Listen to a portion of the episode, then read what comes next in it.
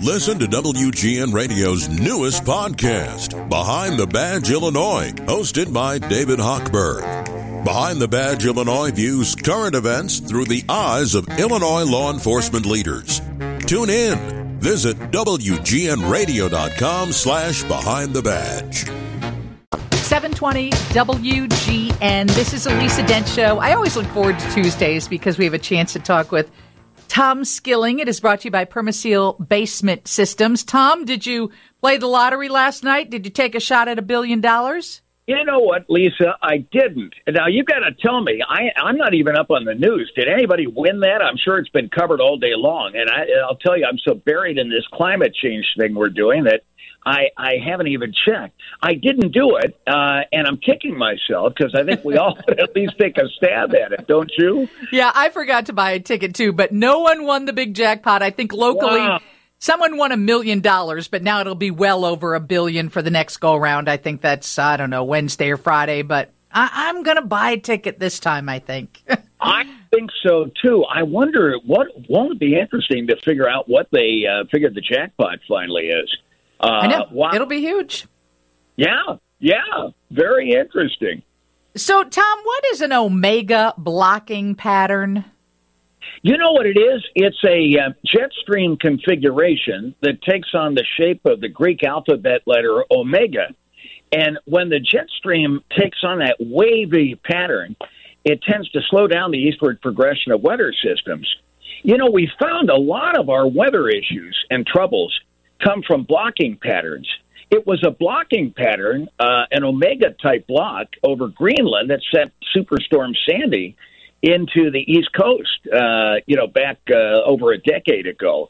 And omega blocks have been known to support uh, persistent cold waves or heat waves or else uh, abnormally wet or dry patterns. So we take blocking patterns very seriously and it's interesting you ask about that. Why? Why have you asked about that? That's an interesting question. Well, because I was wondering if that was going to lead to warm weather. If that's what's causing our warm weather this week.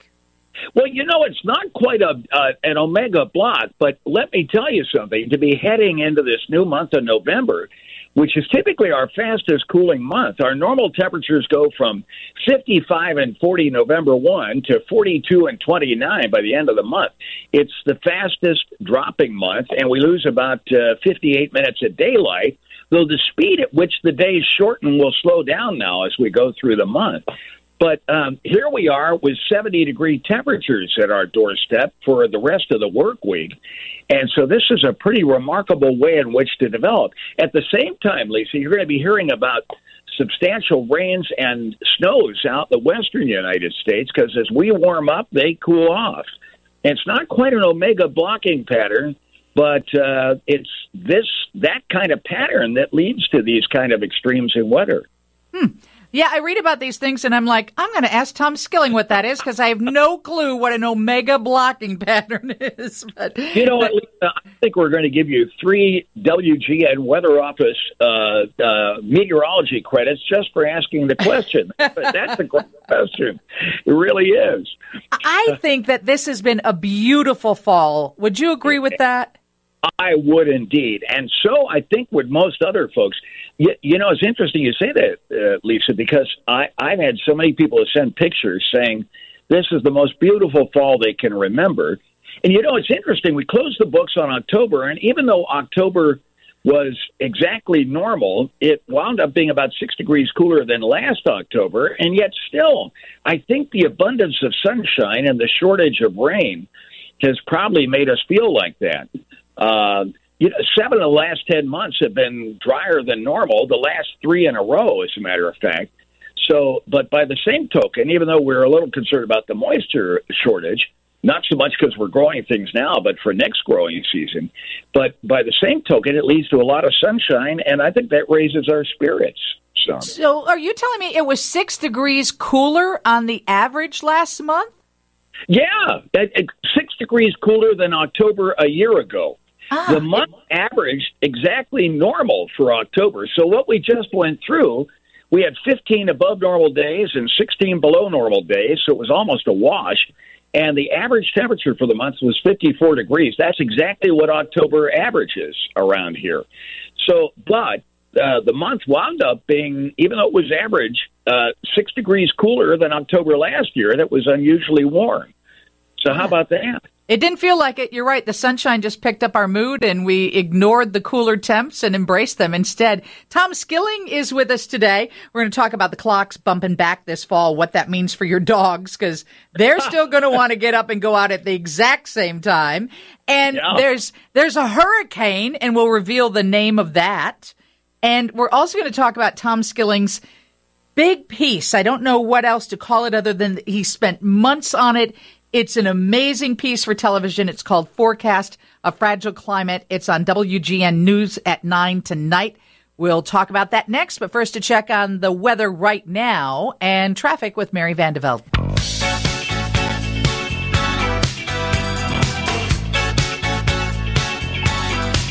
Seven twenty WGN. We'll talk about the new manager for the White Sox coming up after four o'clock with Kevin Powell. Get his input on it and. Tom Skilling is with us. He joins us every Tuesday. That was a powerful piece last night, Tom, on forecast of fragile climate, WGN News at 9. And how many months did you work on this climate piece? You know something? Um, we've been at work on this for the last six months and we've traveled all over the continent, literally. I mean, we went uh, out to NASA Goddard uh, Space Flight Center outside of Washington, D.C., where they build a lot of these satellites that tracks water on the planet, uh, atmospheric gases, ocean temperatures, and air temps. And they also look at ice and how much we're losing as the planet warms. It's really quite remarkable. And they can do this from space now to an accuracy of a centimeter, which is just a fraction of an inch. So we went out there, Lisa. Then we went out to Lake Mead, which we're going to cover tomorrow night on our report. That's the reservoir behind Hoover Dam that was built across the Colorado River, and it provides water to over 40 million people, including uh, places like Las Vegas, Phoenix, San Diego, Los Angeles. Uh, you know, we get a third of our fresh vegetables from Southern California. They have to irrigate out there. We get two thirds of our fruits and our nuts from Southern California, and they irrigate for all that. Uh, a bunch of that water comes from Lake Mead, but they've got real issues out there. Um, they've had a terrible drought going, and even though they had a wet monsoon season, Lake Mead is only a quarter capacity. It's down 170 feet in the last well, since 2000. Wow. That's like uh, an 18 story drop. But the federal government may, may have to step in and, and pose, impose limits on water usage because uh, they're short of water out there. They're just not keeping up with it. And so, if you impose water limits on farmers, that affects all yeah. of us on the price of fruits and vegetables. It does. I, I mean, you know, this is critical. Now, they pump groundwater out to irrigate but that's a finite supply. You can only pump it for so long, and then the uh, you know the aquifers go dry. So um, they got a real issue out there, and uh, they they know it. We talked to the Water Commission people out there, and they are not hiding it at all. Do you know that they spent 1.2 billion dollars in Las Vegas to put in uh, 34 pumps that reach deeper into fast declining Lake Mead to get water for Las Vegas? That's the largest single expenditure by any city anywhere in the world, and they're being watched by communities all over the world because uh, we're not alone in having to adapt to this uh, changing climate and they built that area up so much that, uh, and they continue building it. Right. one wonders how they're going to meet the demand. And all those tourists and all those golf courses, it's just, it, it seems like a disaster in the making. Um, we encourage you to watch Tom's piece tonight, Forecast of Fragile Climate on WGN News at 9. Last night, you had two scientists from Alaska. This is what they were saying about the glaciers. We're only, you know, probably about uh, 11, 12 miles away from uh, going into the ocean right here. So the water that's melting from Exit Glacier and the Harding Ice Field is flowing into the ocean and, you know, contributing to sea level rise um, across the globe. If you've got less ice on land, you've got more water in the ocean. So if you're in California, if you're in Florida, if you're in New York, you know, a, a sizable contribution of the sea level rise is coming from the glaciers. So they're talking about the sea level rise coming from the glaciers. Tom, how long before that impacts the homes that are built on coastlines, especially on the West Coast? Oh, it's already happening, Lisa. You've got problems. Do you know they figured Superstorm Sandy, the storm surge that it sent into New Jersey and New York, flooded the New York subway system? Um, that probably reached uh, into 35,000 homes that otherwise wouldn't have been reached had the sea level not risen the four inches it's written, risen. And that doesn't sound like much of a sea level rise, but the problem is these storms come in and they blow the water up against the coast. So you get more of a sea level rise than that. And, you know, look at the problems they're having in Florida. Uh, you know, the, they have sunny day flooding out there. Uh, you know, there's some question about that condominium building that collapsed. They uh, they've uh, evacuated another condominium building in that rough same that roughly that same area, and they're wondering if the frequent fair weather flooding because of the rising sea levels isn't weakening the uh, foundations on some of these. That's at least one of the avenues they're pursuing on research.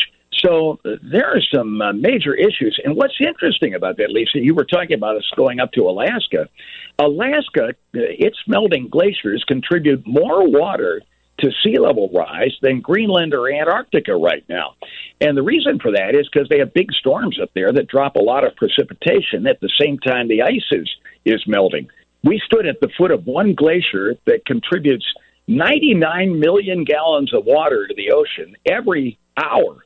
Uh, and that's just one glacier. Uh, you know, this is going on in the Alps and in Pakistan and areas like that. Uh, so uh, it's it's an interesting issue that we've got here. It is, and you still have many people that do not believe in it and refuse to support it. Hey, there's another tropical storm that is forming and could become a hurricane. You know the name of that one?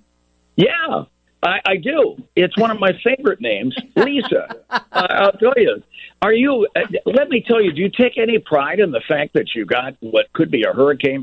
It'll be a minimal hurricane, but you know those things go on shore with terrible flooding, and this will go into Belize. This is not going to affect the United States, but it'll affect Central America.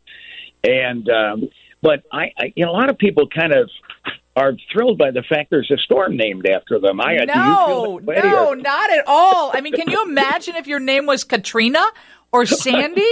I mean, because every time your name comes up, people go, "Oh, yeah, remember?" Yeah, yeah no. it's not a great thing, is it? I tell no, you, I know. No. I could do well, without it. It's fortunately by the time Thomas comes up or Tom, you're so late in the season that oftentimes the storms can't be that powerful. But you know, if you got a name like Lisa, you're low enough in the alphabet, uh, the way we name these storms, that you got a fighting chance. You got a a pretty respectable storm going in. Thank goodness, though, Lisa, you you could have been a lot meaner to the people in Central America. are apparently going to be so, or your namesake storm. It's for the best. So, Tom, what kind of forecast do we have for the next seven days? What are we looking at? Oh, it is. I, uh, by November standards, this is great. We're talking 70 this afternoon. We're talking low 70s tomorrow. That's Wednesday, Thursday, and Friday. Um, the south winds that'll start blowing each day with gusto, uh, particularly Thursday and Friday, will have some 30 mile an hour wind gusts, will plug into Gulf moisture. So we're going to bring more clouds up, and there might be a scattered shower uh, with cloudier skies on Friday, but it'll still be windy and mild, and there's a better chance of showers and thunderstorms Saturday, Saturday night, and then they should pull out of here early Sunday and there are signs we may temporarily drop the temp a little bit late in the weekend, early in the week, but warm back up again before we get colder air late next week. And even it doesn't look like it's going to stick around. So it's not a bad forecast uh, for uh, what is normally the coolest month of the year. Not at all. Thank you for joining us, Tom. We'll be watching WGN News at 9 for your forecast of fragile climate. I'm so excited to see this piece play out over the course of the week. Thanks for talking about it, Lisa, and getting the word out. And you have a marvelous day. It's always fun talking to you. I look forward to it every Tuesday. Steve has your news coming up next from the Northwestern Medicine Newsroom. And then we'll run down some of those tips. If you have a dog, you share a house with a dog, they don't care about the time change. They still want to get up and eat at the time you do that every day, except this weekend is going to change. So a few tips about that on the way on 720 WGN. Chicago's own.